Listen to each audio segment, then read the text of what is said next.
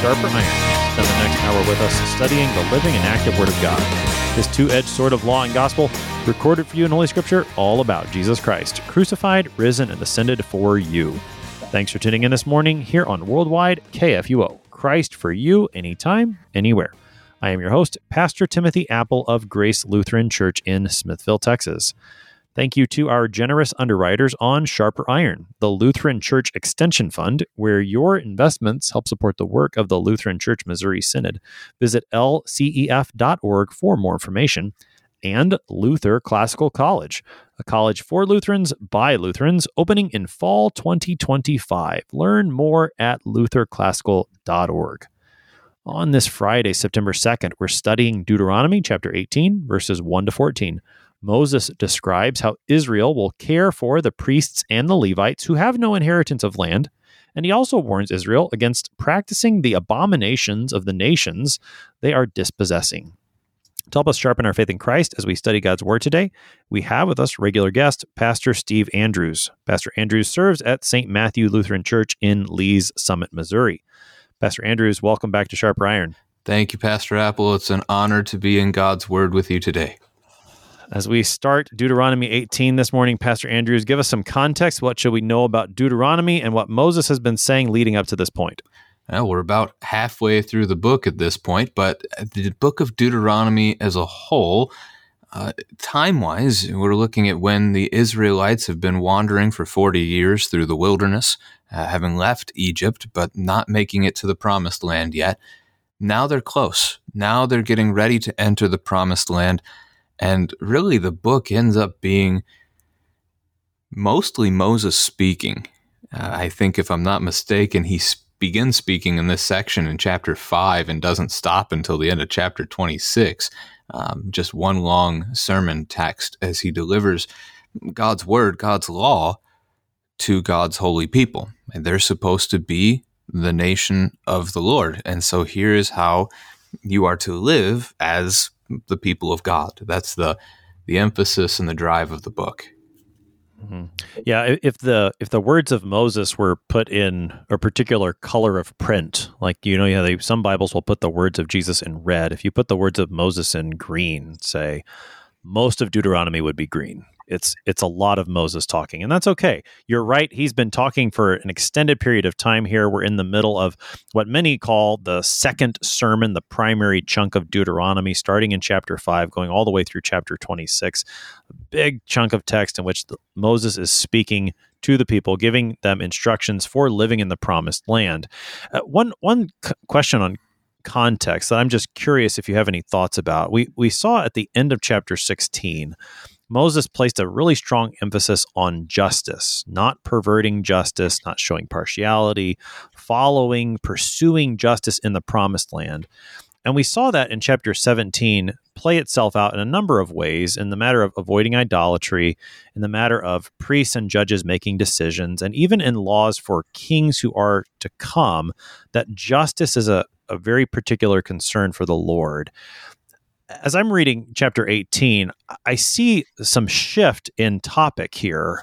But I'm wondering, just on your reflection and reading of it in preparation for our conversation, do you see justice coming into play in chapter 18 still? Is there a relation, do you think, or are we shifting a little bit here?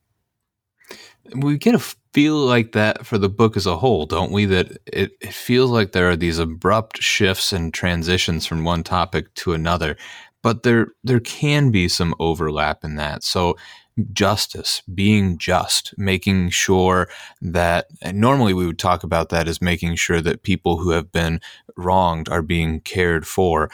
But I mean, being just is doing what is right. And so the connection perhaps for chapter 18 to follow up on that is that God's people are supposed to care for they're priests. They're supposed to care for the Levites, those who are going to handle the word of God, those who are going to uh, minister on their behalf in the presence of the Lord for them, that their sins are forgiven, that their prayers are delivered, and so forth with those offerings.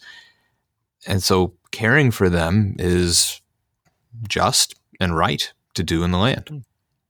Yeah, I think that's a that's a helpful connection. We we also have said the past two episodes how justice is intimately connected with what God says. That to do justice is to listen and follow God's word.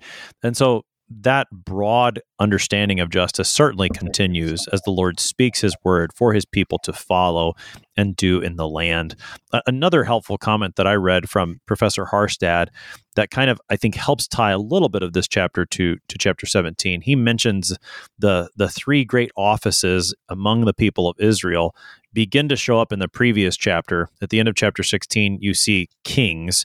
Today, you and I get to talk particularly about priests, and we get an introduction to a part that's going to launch us into prophets as well. And so you, you see those three great offices for the people of Israel all coming to fulfillment in Jesus, of course, kings, and today we get priests, and we start to maybe think about prophets, at least in the opposite of what prophets are to be. So, just some contextual thoughts as we start to look here in Deuteronomy 18.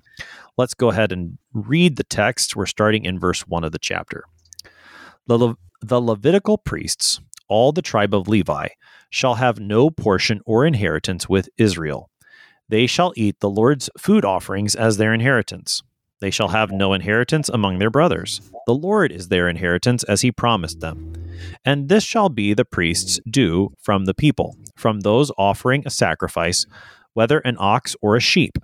They shall give to the priest the shoulder, and the two cheeks, and the stomach, the firstfruits of your grain, of your wine, and of your oil, and the first fleece of your sheep you shall give him. For the Lord your God has chosen him out of all your tribes to stand and minister in the name of the Lord, him and his sons for all time.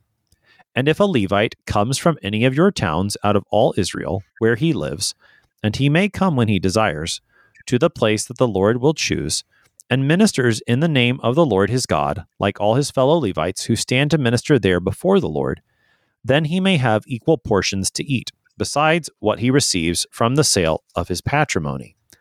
When you come into the land that the Lord your God is giving you, you shall not learn to follow the abominable practices of those nations there shall not be found among you anyone who burns his son or his daughter as an offering, anyone who practices divination, or tells fortunes, or interprets omens, or a sorcerer, or a charmer, or a medium, or a necromancer, or one who inquires of the dead. For whoever does these things is an abomination to the Lord. And because of these abominations, the Lord your God is driving them out before you. You shall be blameless before the Lord your God for these nations, which you are about to dispossess, listen to fortune tellers and to diviners. But as for you, the Lord your God has not allowed you to do this. That's our text for today. That's Deuteronomy 18, verses 1 to 14. Pastor Andrews, we get started. Moses begins to tell us about, he says, the Levitical priests, all the tribe of Levi who is he talking about here? Give us some Old Testament background on the Levitical priests and all the tribe of Levi. So we're going to meet Levi in the scriptures for the first time back in, I believe it's Genesis 30. He is one of the children, one of the sons born to Jacob, the patriarch. And so Jacob's going to have the 12 sons who become the nation of Israel. He's third born. So Leah is his, his mother.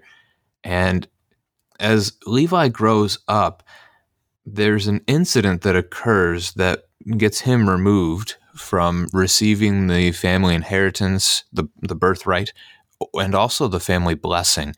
And he's not the first to actually have that happen. So Reuben's firstborn, he gets that removed from him because he he jumps ahead a little bit in Genesis 35 and and commits an affair with his father's concubine.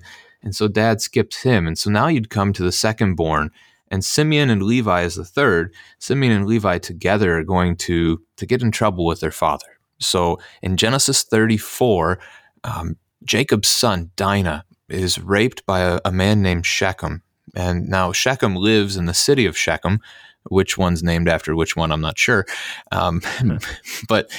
Shechem and his father come before Jacob and the brothers and ask that Dinah would be given to Shechem in marriage because he loves her. And the brothers come up with a scheme that they can't unite their families together because the, the Shechemites are not circumcised. So you circumcise yourselves, and it sounds good to us. If you if all your men are circumcised, we can marry together. Uh, we'll give our daughters to you, you give your daughters to us, and so forth. They'd become one people. Well, on the third day after the men of Shechem had been circumcised, Simeon and Levi take up their swords and they go through the city and they kill every one of the men of Shechem. And when you come to the Genesis 49, the time when Jacob gives the family blessing to his offspring, he passes over Simeon and Levi because of that violence of theirs. And so the, the family inheritance is going to end up actually going all the way down to Joseph through his sons. And the blessing will be spoken ultimately over Judah, who gets to be the one who brings his line will bring forth our Lord and Savior Jesus Christ. So the tribe of Levi has lost that position. It's lost the, that upper status amongst the brothers. And yet now, here, when you get later on in history, they have regained a, a great deal of significance. And when that occurs actually happens in Exodus chapter 32, uh, the, the golden calf account. So uh, most of the listeners will will be familiar with that account that Moses has gone up onto Mount Sinai to speak to the Lord, and while he's there, uh, the people come to Aaron and they ask, well, they demand of him to make them a god that they can follow. And so Aaron takes all their gold jewelry, melts it all down, makes this, sculpts this calf. And it's always humorous the way he tried to defend himself when his brother came down the mountain and he said, Well, I just I threw all the gold into the fire, out popped this calf. Not quite the way it happened, but anyway, he even calls this golden calf Yahweh, if I call, recall correctly from that text. And so when Moses comes back down the mountain, he sees everything happening, he sees the idolatry, he rebukes the people, he melts down the calf, he takes that dried up uh, gold now at that point. He grinds it down into a powder, puts it in their water, forces the people to drink it. But beyond that, and that's that's one I think most people know. The next part is probably less known, is that Moses then calls out to the people, and he says in verse 26 of Exodus 32, "Who is on Yahweh's side? Come to me." And at that point, all the sons of Levi, the, the Levite tribe, they gather to Moses. He commands them to take up their sword and to go throughout the camp and to strike down their brother, their companion, their, their neighbor. And the Levites do. And they strike down that day 3,000 Israelites as part of Israel's punishment for the golden calf, their idolatry against the Lord, that rebellion. And it's at that point then that Moses is going to say, Today you have been ordained for the service of Yahweh, each one at the cost of his son and of his brother, so that he might bestow upon you a blessing this day. That seems to be the spot in Scripture where the Levites themselves are going to be set apart. So the Levites are descendants of Levi, and they become a holy, a set apart tribe to, to the Lord. Now, the priesthood is distinct from that, although the priests also come from Levi's descendants. It will be through Levi's great grandson Aaron that the priests come. So Moses' brother Aaron, who helped speak to Pharaoh in the Exodus account, he's going to be the first priest. He'll be the high priest over the land of Israel. As far as I know, the scripture never tells us why the Lord picked Aaron and his sons after him to fulfill that role in the church. The Lord just did. He made that choice. Hmm.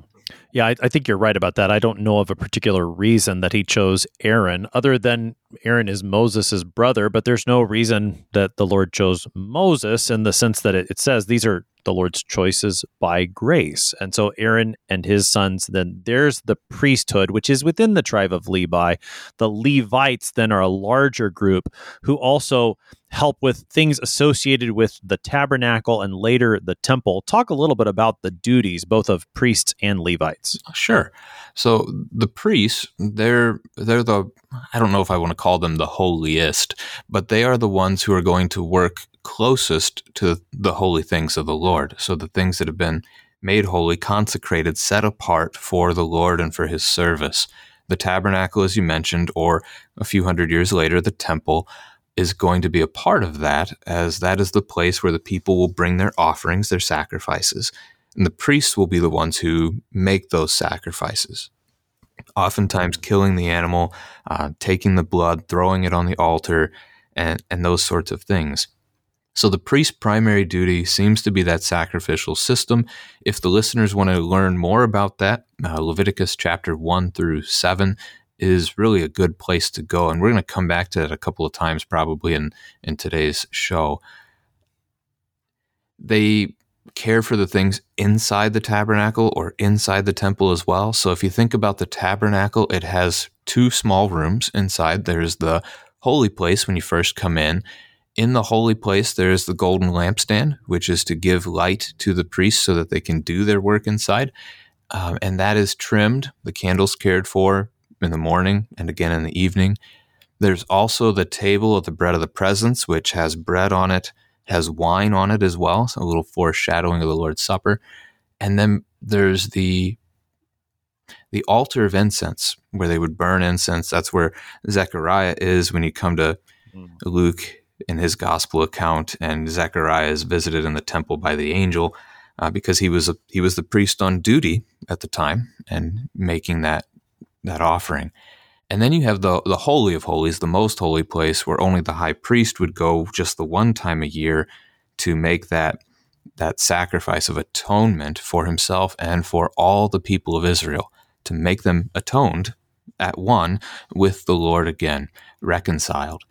Uh, the Levites, on the other hand, are very specifically spoken of in Numbers 18 as being a gift from God to the priests to help them in their work. So they guard the priests, they guard the tabernacle. When you look at the way the, the camp of Israel is set up in those 40 wilderness years of wandering, um, as they pick up camp and they move from place to place, the Levites carry all the parts of the tabernacle. They take it down, they set it up. But as they, they camp, the Levites camp right around it. So no one can accidentally walk into the tabernacle. They're guards at that point. And they continue that even with the the temple itself in the city of Jerusalem. Hmm. So, with the, the Levitical priests, the Levites, the priests being set apart, you have the historical background, what their duties are, then help us with the connection to this text where these are the ones who have no portion or inheritance with Israel. How do, what does that mean? How does that work itself out? So, as Israel is going to come within the year, right? Uh, we're right here in 1406 at this point. As they're going to come into the promised land, and the Lord is going to work ahead of them to drive out their enemies and give this land to them as he promised to J- Abraham, Isaac, and Jacob. The land is going to be apportioned, it's going to be divided up amongst the 12 tribes, except Levi's not counted in that. So 12 sons of Israel, 12 tribes, but you take Levi out, so now you're down to 11. So Joseph is going to be taken, and Joseph's name is not among the 12 tribes either. Instead, Joseph is split amongst his two sons, Ephraim and Manasseh. So Joseph is doubled and Levi is removed. The Levites don't receive the, the physical inheritance of land. So you've got the the other tribes all having their land allotted to them that then can be passed from generation to generation. They can grow their crops, they can raise livestock, they can provide for themselves through these, these means of labor. The Levites won't be able to do that. And that's the significance being picked up on here early in the text is that they're going to eat as their inheritance, they're going to eat from Yahweh's food they'll have Yahweh as their inheritance. He he himself will be the one providing for them. Hmm. So that's where this first verse talks about that they shall eat the Lord's food offerings as their inheritance. In verse 2, it, it says more specifically, the Lord is their inheritance as he promised them. How do those two things work together? The, the food, the offerings being their inheritance, and then the Lord himself being their inheritance? So again with the food it's the idea of this is how god is going to provide So hmm. he's going to care for the Levites through a means, as we talk about often in the church today, that the Lord cares for us by means, uh, word and sacrament, uh, we often will say. And so that food is given, that food is one thing, but it's it's more than just food. The Levites are receiving as their inheritance God Himself. Um, so He is He's going to provide for them, yes, but they're called to trust in Him. Really called to trust in Him above all things. You don't need land to survive. You don't need to be able to provide for yourself to survive. You have the Lord, and He cares for them, and they endure for, well, generations on end. Technically, they're still around today. Hmm. Now, how, how does this come into the church today? I mean, there's no, well, I suppose there could be actual Levites in our churches, right? If the, they can trace their lineage back to Levi in that sense. But in terms of Levites as an office within the church, we don't have that today. So how does this matter of the Lord being the inheritance for the Levites? How how do we see uh, this same theological concept present among Christians still? I think there's two helpful parallels to pick up on with the New Testament. The the one is for people as a whole, and that's to go with Matthew chapter 6 uh, part of the Sermon on the Mount as Jesus is preaching. It's verses 25 through 34, where he teaches this idea of, of not depending on yourself, not depending on your own works uh, to care for yourself. And he uses the examples, right, of, of the birds and how they don't they don't sow for themselves. They don't build storehouses for themselves, and yet our Heavenly Father cares for them. And then he uses the example of a plant like a lily and how it is dressed so splendidly and yet it it didn't do that for itself. The the Lord did that. And so as he has cared for these things of his, so he will also care for us. We're taught to seek first the kingdom of God and his righteousness, and all these things will be added unto us. And then the the other parallel that is a little more specific as we have, you know, the Levitical uh, priesthood being talked about here, there is a pattern to how we've laid out the church in the New Testament era as well. That the majority of our pastors don't have jobs outside of their local congregation. Uh, they have been called into that place. That's where their income comes from. And so their income comes from the people. The people have gathered together, they have founded a church uh, where they wish to hear God's word, where they wish to receive baptism and receive the Lord's Supper, and they want that word and sacrament to always be available to them. And so they call a pastor, promising that they will provide for him as he then, as steward of those mysteries, those holy things of the Lord, as he provides those things for them. So, keeping the pastoral role today is to keep that forgiveness of sins ever before the people of God uh, is really one way to look at that. And so the people, just as the people here of Israel are being called to provide for the Levites because they can't work the field to care for themselves, so today the people of our churches they provide for you, they provide for me, and for our other pastors, so that we can we can continue to to serve before the Lord on their behalf. Mm, I think you see Jesus make at least reference to this when he sends his disciples out in the New Testament. And he, he tells them simply to go into the homes that receive them when they proclaim peace and to eat what is set before them. You see that same principle at play. And certainly, St. Paul speaks in, along these lines when he encourages the churches to support those who proclaim the gospel to them. And again, God's people continue to bless their pastors in this way still. Uh, Moses gets into some of the nitty gritty here in verses three and four with some of the particulars of what is to be given to the priests and the Levites. He mentions particular parts of oxen and sheep and, and first fruits of grain, wine, and oil, first fleeces. Give us some of the highlights there. It's actually quite common in those sections of Leviticus and Numbers where the sacrificial system's coming up to to hear of what is to be set aside and given to the priest. It's a little less common to actually hear that these things will also be provided to the Levites. There is a little bit of it, but it's just not talked mm. about as much, which is intriguing for for whatever reason that the Lord did not share that. But what we have here, uh, you can go, I believe it starts in Leviticus 3. So again, the sacrifices described in those first six, seven chapters of Leviticus or so. Leviticus 3 says it, Leviticus 6 talks about it, Leviticus 7 talks about it.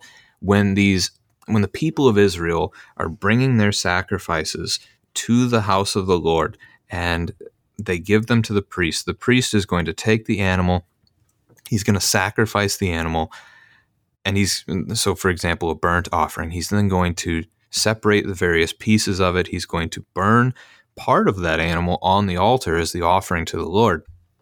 But parts of the animal have also been set aside by god declared by the lord that they are the priests due so again the priests can't provide for themselves and so the lord is going to use the offerings to do it. So here's a here's an animal. You've you've sacrificed it.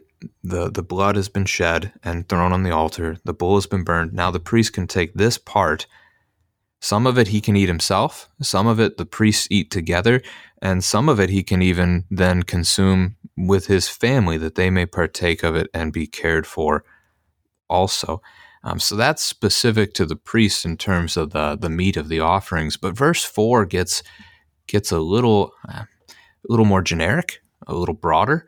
Um, that the the first fruits are going to be given to care also for for the Levites too here. So first fruit, we might talk about that like tithing.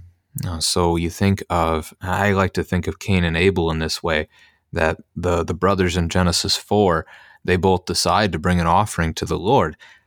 Abel's offering is of the first of his flock. By giving the firstborn of his flock, Abel is trusting that Yahweh was going to provide more, right? That, that his flock was not just going to be wiped out and that God would not care for him any longer, but that God would continue to provide for and care for Abel. Whereas Cain's offering is not favored by God because it's not first. It's not Cain showing that he trusts that God will provide. It's it's I don't necessarily want to say the leftovers, but in a way it is. I mean, he took what he needed and then he gives. And so his offering is, in a way, rejected, and he gets angry, kills his brother over all of this. So the people are to give their first fruits from their harvest. So the first fruit of your grain, the first fruit of your wine, the first fruit of your oil. So the, the grain and the oil can be used for the, the priests, the Levites to have bread. The wine is used for them to, to drink. And then the first fleece of your sheep, so wool, that they can use to make clothing for themselves, that they can use to make perhaps other fabrics, other things. If you think of maybe a tent or whatever it is that they they also needed to construct. Mm, right. So the Lord provides for his priests. The people give their first fruits, and that's how the Lord takes care of his priests and Levites. You're listening to Sharper Iron here on KFUO. We need to take a short break. We're talking about Deuteronomy chapter 18 with Pastor Steve Andrews. We will be right back.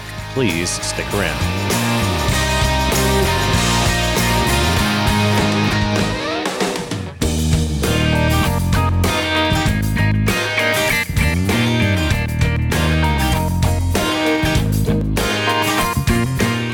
Did you know that Lutherans are helping new American immigrants get settled? How about struggling church workers in need of support and refreshment? And we assist at risk children and provide disaster response to hurricane victims. Through LCMS recognized service organizations, we are doing all this and more. I'm Rahema Kavuga of Lutheran Church Extension Fund, and I don't want you to miss out on hearing what your brothers and sisters in Christ are up to. Visit interesttime.org to see how your support gives life to these works of mercy and love.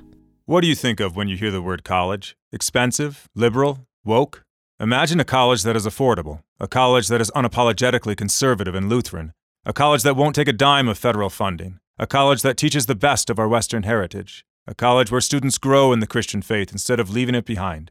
This is Luther Classical College, a college by Lutherans and for Lutherans. Visit our website, lutherclassical.org, subscribe, become a patron, and join the thousands who are making Luther Classical College a reality. Welcome back to Sharper Iron. It is Friday, September 2nd. We're studying Deuteronomy chapter 18, verses 1 to 14 with Pastor Steve Andrews. He serves at St. Matthew Lutheran Church in Lee's Summit, Missouri. Pastor Andrews, prior to the break, we were left off at verse 5 after the Lord has told his people which particular parts of the animals and certain things that they give to the priests and Levites as the first fruits. Then the Lord gives the reason. The Lord your God has chosen him, that is the, the priest, out of all your tribes to stand and minister in the name of the Lord, him and his sons for all time. Talk a little bit about what that ministry in the name of the Lord is. And then that phrase at the end, for all time, uh, we don't do these things anymore. How does that point us to the fulfillment in Jesus? So, the first part, ministering, uh, the word minister service. Uh, they are to serve the Lord on behalf of his people. And this is a special role. We might use the word intercessor or intermediary. They stand between God and men. We see Moses specifically do that um, in, in the book of Exodus a couple of times. But the priests are called as a, as a group to do this as well. And there's a beauty that's reflected in that in the garments that Aaron is given to wear. So you can read about those back in Exodus chapter 28. Um, but in his priestly garment, he he's going to have shoulder, basically like shoulder pads, and, and on each shoulder he's got an onyx stone that has been carved. It's been engraved to have the names of the twelve tribes of Israel. And it's said in verse 12 Aaron shall bear their names before Yahweh on his two shoulders for remembrance and then he's he's wearing a breastplate that covers his chest, and it has twelve stones in total on it, each one representing one of the twelve tribes. And God says, "So Aaron shall bear the names of the sons of Israel in the breastpiece of judgment on his heart when he goes into the holy place." To bring them to regular remembrance before Yahweh. And then he's got these two stones, and I don't know that we know anything about what they looked like, um, but there's a, the Urim and the Thummim that were used to cast lots to the, the, the idea that the Lord would guide the rolling of these stones to indicate what he wanted the people to do or, or, or how to go. And he would wear these in that breastpiece. They would be up against his heart. As we read then from Exodus 28 30, they shall be on Aaron's heart when he goes in before Yahweh. Thus Aaron shall bear the judgment of the people of Israel on his heart before Yahweh regularly. And then he wears this turban on his head, and the turban has this golden plate affixed on the front of it, right on his forehead, that says, Holy to Yahweh. And God says of it, It shall be on Aaron's forehead, and Aaron shall bear any guilt from the holy things that the people of Israel consecrate as their holy gifts. It shall be regularly on his forehead that they may be accepted before Yahweh. So Aaron's garments reflect this beautifully that his role as priest is to stand between God and men and to intercede on the behalf of sinners. Now, he himself is a sinner, so you get to the idea of the Day of Atonement again, and he has to go in. Well, he's going to sacrifice, he's going to throw the blood on the actual throne of God, the altar, uh, sorry, the Ark of the Covenant. He's going to throw the blood on it, first for himself and then for all people, atoning for them, making atonement for the entire nation. So that's the role of the priest, and that's what God has set them apart to do. And he says here he has done it for all time. And yet, as people look around, we don't do these things today. We don't have, as you mentioned before, necessarily Levites in all of our congregations. We don't have um, the high priest descended from the line of Aaron. And so we can look a couple ways at this. I, I think it's interesting to look at it from the Jewish perspective, maybe first, that the the Jews themselves, when the Roman army came in 70 AD into Jerusalem and destroyed it and, and leveled the temple, that's what Jesus talked about when they would he warned i think it was matthew 24 that that day was going to come when not one stone would be left upon another. They have not had their sacrificial system in place since because that's where the sacrifices were to be offered to the lord. Ever since that temple was destroyed it's been almost 2000 years without forgiveness for the originally chosen people of god at least without the forgiveness in the way that they knew it. Now, there is, as Christians, we know this in a very different light. We would look to the cross of Jesus Christ. We would look to his death as the the atonement for our sins as he shed his blood to forgive us and to reconcile us to his Father in heaven. And there's a, a wonderful passage in Hebrews that relates to this very much so. It's Hebrews chapter 9, starting at verse 22, where the unknown preacher says, Indeed, under the law, almost everything is purified with blood. Without the shedding of blood, there is no forgiveness of sins. Thus, it was necessary for the copies of the heavenly things to be purified with these rites. There he's talking about like the tabernacle and the temple. But the heavenly things themselves with better sacrifices than these, for Christ has entered not into holy places made with hands, which are the copies of the true things, but into heaven itself, now to appear in the presence of God on our behalf nor was it to offer himself repeatedly as the high priest enters the holy places every year with blood not his own. For then he would have had to suffer repeatedly since the foundation of the world. But as it is, he has appeared once for all at the end of the ages to put away sin by the sacrifice of himself. And just as it is appointed for man to die once, and after that comes judgment, so Christ, having been offered once to bear the sins of many, will appear a second time, not to deal with sin, but to save those who are eagerly waiting for him. So we don't have the the Levitical sacrificial system. We don't have the the priest who stands between God and men and makes those sacrifices on our behalf because the price is already paid. Jesus Christ has already atoned for us by his own most precious blood. And then Jesus sets up the church as you see in Matthew 16, as he talks to Peter. And upon that church, he then gives the office of the keys that is, the, the binding and loosing, or the forgiving or withholding uh, of sins. And the local congregation then calls a pastor into that office to take those holy things of God, word and sacrament, and again, as we've said before, make them available to the people of God at all times. So, in these first five verses, we've heard particularly about the priests and the way that they are cared for by the Lord through the offerings that are given, the sacrifices. And now in verses six through eight, we have a slightly different situation, though it is still relating to how the people are to care for the Levites now. And it, it talks about traveling from the town where they live to the place where the Lord will choose. We've heard that language in Deuteronomy before. And and what happens about patrimony, the sale of his patrimony, which is an unusual word and, and one that I don't know that I have ever used before today, Pastor Andrew. So help us into what's happening in verses six through eight. Sure. Uh, so we've got the idea of the Levites, and again, their role primarily given by the Lord is to assist the priests in their duties. They're to guard the temple or the tabernacle, care for the holy things. In that way, they are to sing, uh, make praise to the Lord, as King David will appoint them to do later on, and, and be gatekeepers and things like that. But what if you're not living in Jerusalem? What if you're one of the Levites who's been scattered because they were? Um, we, we actually see that, that the Levites are, they're given cities amongst all the tribes of Israel in the promised land. So those Levites, for example, those living up in Naphtali at the northern end of the kingdom, they're not going to make regular trips down to Jerusalem in order to to do the the daily duties. And so their their tasks as Levites then looked a little different.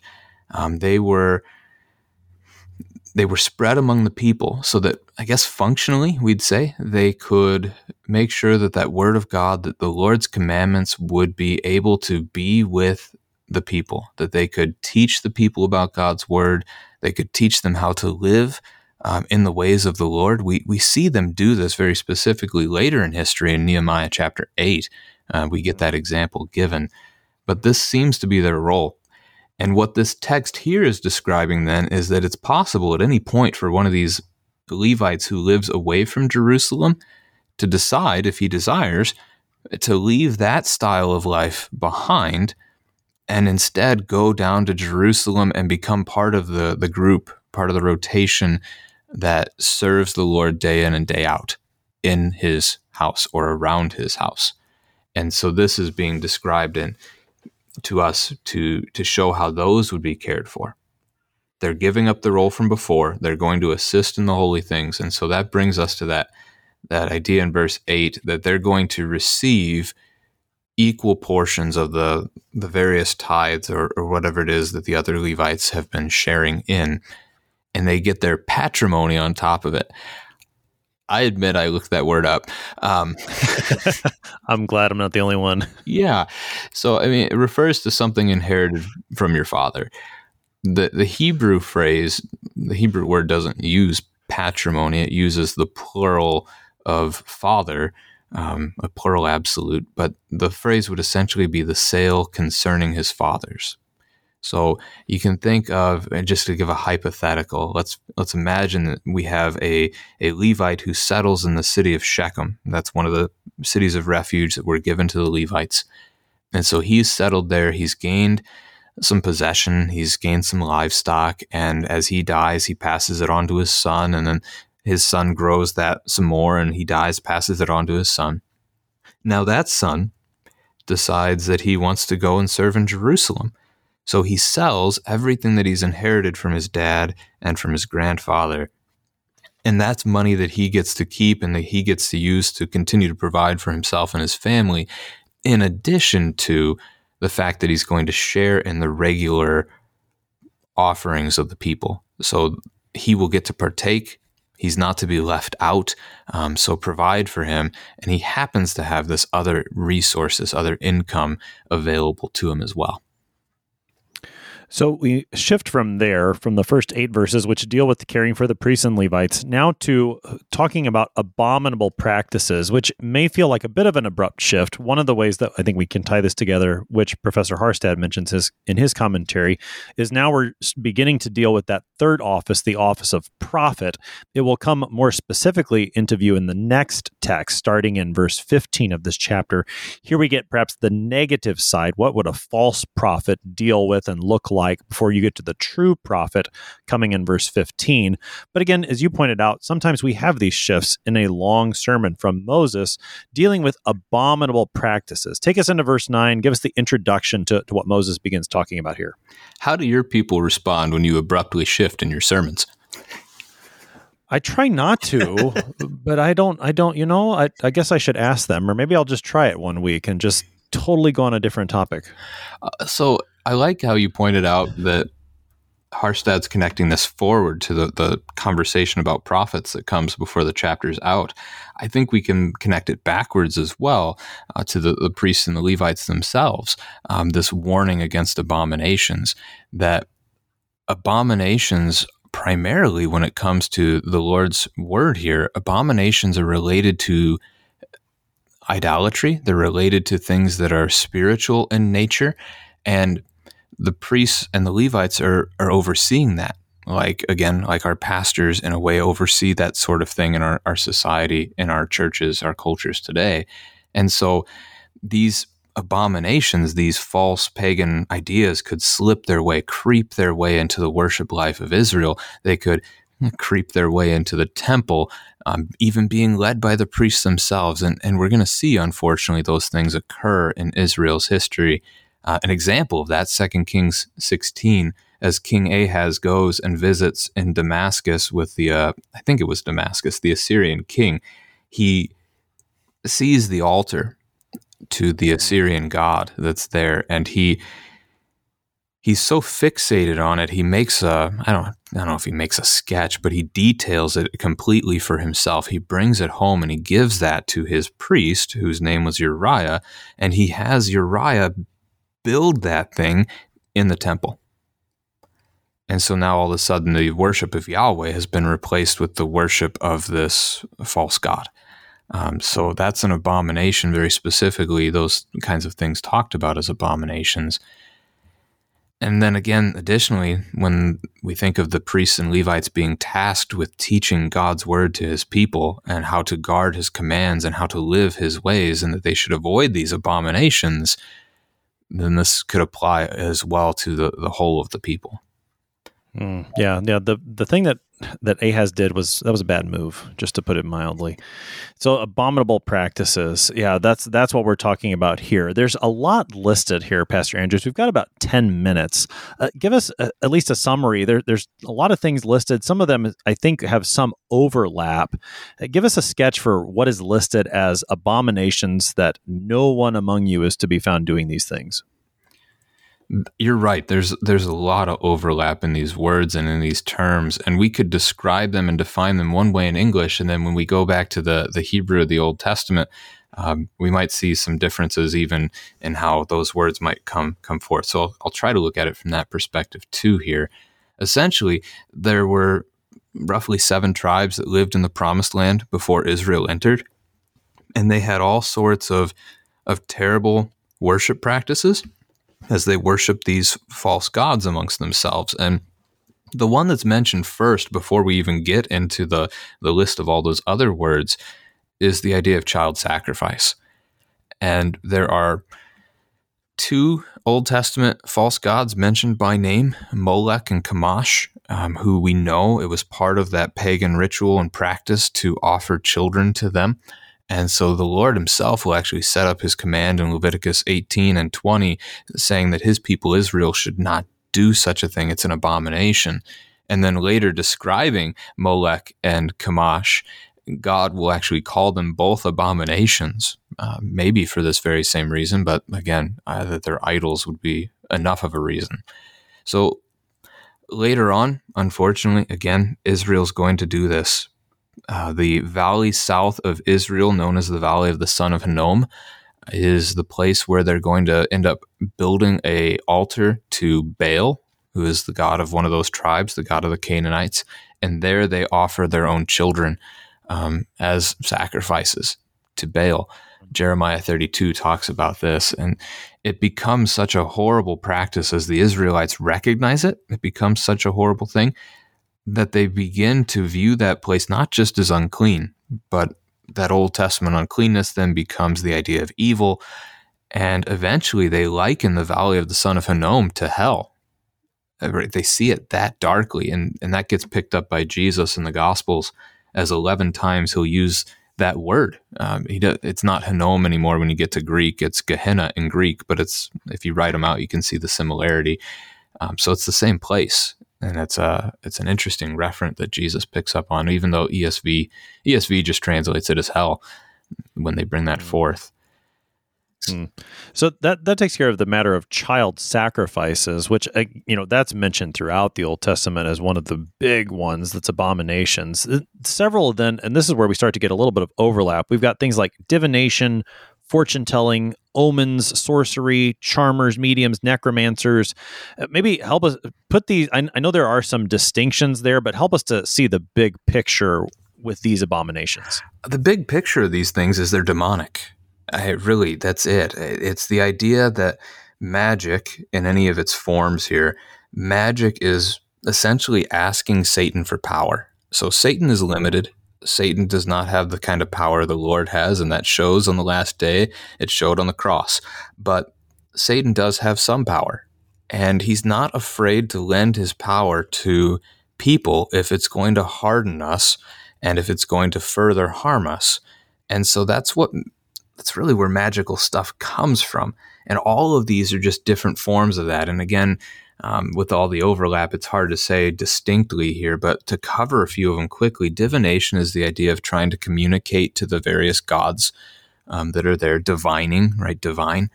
And so they would use animal body parts to do that, for example. Fortune telling is uh, trying to, again, use that power of evil to be able to tell the future and what's going to happen. That's contrasted with, you know, trusting the Lord for whatever tomorrow will bring. So it's a thing of worry. Um, Hebrew might refer more to witchcraft with that one, but um, interpreting omens or seeking omens, giving omens is again not putting your eyes on the things of God, but putting your eyes on these other future things. So we're not trusting the prophecies. You mentioned we're looking at this negatively before we get to positive. So we're not trusting in, in God's word, his prophets. Um, they're going to ignore those people anyway. And then sorcery is probably the one that we would most clearly recognize in that verse, um, using demonic power to try and shape the world however we're we're trying. Uh, charmer, again, uh, conjuring a spell might be a way to, to think of that word. A medium is one that tries to talk to the dead. King Saul does that. First Samuel chapter 28. He's so afraid of the Philistine army, he tries to have a medium, uh, the witch of Endor, I think she's referred to in the ESV. Um, he tries to have her raise up the spirit of Samuel to give him advice for the battle. Um, necromancer, I think we, we think of somebody trying to raise the dead not in a Jesus way of giving true resurrection, but more of a zombie like resurrection as we would think of it. Um, inquiring of the dead, literally in Hebrew, is seeking the dead. So there's a lot of overlap in these things, but they're they're darkness. They're focusing on the things that come not from God, but from the devil. Hmm. Well, and that, that darkness is so great that in verse 12, Moses even says, Whoever does these things is an abomination to the Lord. So that darkness comes into you and, and you are called an abomination. What's the, the warning that's attached to doing these abominations? Well, that's pretty simple. All right. So here's these seven tribes living in the promised land now. They've done these abominations. So the Lord has judged them, He's driving them out. He is giving this land now to you. Here it is, it's yours. What do you think's going to happen to you if you do the same abominations of the people that were driven out? You won't get a different outcome, right? It'll be the same yeah. outcome. The Lord will drive you out, which unfortunately, again, because we sin and the people sin, that's exactly what comes to pass as Israel's destroyed, Judah's destroyed, people taken into exile, and the Lord eventually has to show that mercy once more. Hmm. Now, in, in verse 13, the Lord says through Moses, You shall be blameless before the Lord your God. And then continues again saying, Hey, this is what the nations that you're about to dispossess do. You shouldn't do that. We got about three minutes. Take us into these verses. Help us to, to wrap things up this morning. God calls the people, and I think it's fair to say us, God calls us to be blameless. He calls us to be free of blemish, whole, unobjectionable. He calls us to be perfect. As a holy God, He is just and He is right to do so. But thanks be to God that He is also merciful and He knows of our sin, He knows of our failures, and He has sent His Son, Jesus Christ, to be and to do what we failed. So I failed to be perfect, but Jesus was perfect on my behalf. I was called to be holy. I failed, but Jesus was holy. And he's done those things for you. And that's such good news. That's our gospel that we have from the Lord. So 14 just reiterates this whole thing. Um, these nations, they've made these mistakes. God has taken this land from them, He stripped it from them, He's giving it to you. Don't follow them right? So when they were looking for guidance on how to live, they turned to these demonic things, fortune tellers and diviners, that would tell them of a a future and a hope and an end that they would want to hear, but it's not what God would have to give. It's like the false prophets in Jeremiah's day, Jeremiah 6. They were saying peace, peace, but there was no peace. It's like what Paul warns Timothy of in 2 Timothy 4 the time is coming, people will not endure sound teaching, but having itching ears, they will accumulate for themselves teachers to suit their own passions. So this is nothing new. There's nothing new under the sun. Um, but we rejoice because I mean, we can see it here. Notice God's role in these things. Verse 12 Who drove out the, the people of the promised land? The Lord did. The Lord drove out those tribes who in verse 14 has not allowed his people to listen to the fortune tellers and diviners? It's the Lord that he fights for his people, that he safeguards his people, he cares for them, he protects them. We can think of Matthew 16 that the Lord today says that the gates of hell will not overcome his church, or John 10, 28 and 29 that the Lord promises that no one can snatch you from the Father's hand. So even though there is evil, even though we commit evil, there is mercy, there is forgiveness in Christ, and He does care and provide for His people. Pastor Steve Andrews serves at St. Matthew Lutheran Church in Lee's Summit, Missouri, helping us today with Deuteronomy 18, verses 1 to 14. Pastor Andrews, thanks for being our guest today. Thanks for having me. You shall be blameless before the Lord your God. Although we have sinned in our Lord Jesus Christ, we are clothed with his perfect righteousness. God counts us as blameless and gives us his word that we might walk in it, that we might rejoice in it, that we might receive it from his called ministers whom he sends to proclaim that gospel of peace. I am your host here on Sharper Iron, Pastor Timothy Appel of Grace Lutheran Church in Smithville, Texas. If you have any questions about Deuteronomy, send an email to kfuo at kfuo.org. We always love to hear from you. Thanks for spending the morning with us. Talk to you again next week.